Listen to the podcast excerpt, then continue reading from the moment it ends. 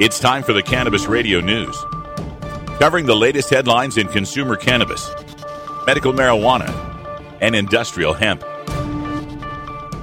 Cannabis Radio News is now available exclusively at cannabisradio.com. Now, your marijuana headlines in 4 minutes and 20 seconds. This is Cannabis Radio News. This is your Cannabis Radio News for Thursday, March 10th, 2016. Backers of an initiative to regulate marijuana like alcohol in Maine filed a lawsuit on Thursday challenging the Secretary of State's decision to disqualify the measure from the November ballot. According to the suit, which is now available online, state officials improperly invalidated thousands of signatures of registered Maine voters and unlawfully denied citizens their constitutional right to vote on the measure. At issue is the validity of one notary's signature at the bottom of 5,099 petitions rejected by elected officials. About 17,000 signatures are on those petitions, enough to put the question on the state ballot if the petitions are validated. State elections officials have thrown out the petition, saying the notary's signature doesn't match the signature on file. According to the initiative's backers' lawsuit, the Secretary of State's decision is flawed because the disputed signatures do, in fact, match those on file, and because the Secretary of State acted outside his authority in invalidating the petitions.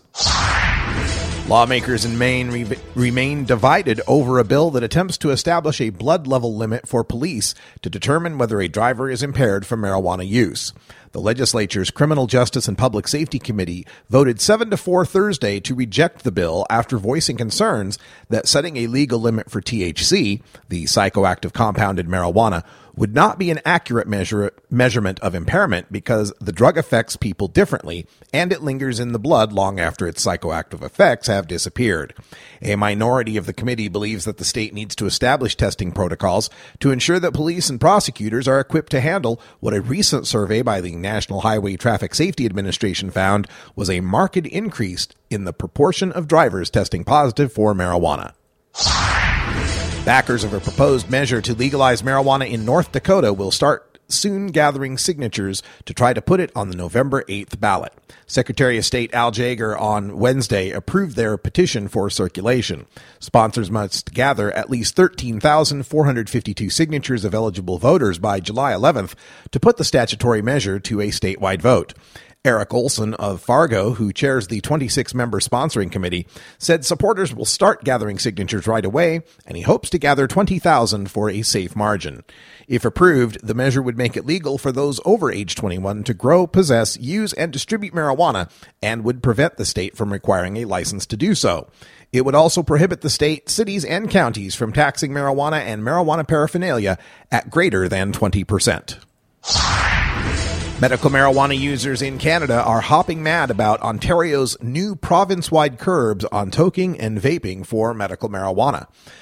Premier Kathleen Wynne's government is banning the use of cannabis in all enclosed places, workplaces, and most outdoor areas. Quote, we have made a determination that smoking, whatever it is, whether it's vaping, whether it's medical marijuana, whether it's cigarettes, there should be restrictions on that, end quote, Wynne said.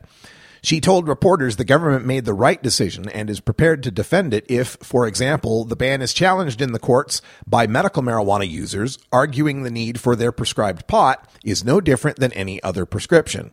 Quote, that's a possibility, I suppose, but I think it's pretty commonsensical that if you're not allowed to smoke a cigarette, you shouldn't be allowed to smoke anything else in the places where we have already deemed that smoking cigarettes is not acceptable. End quote.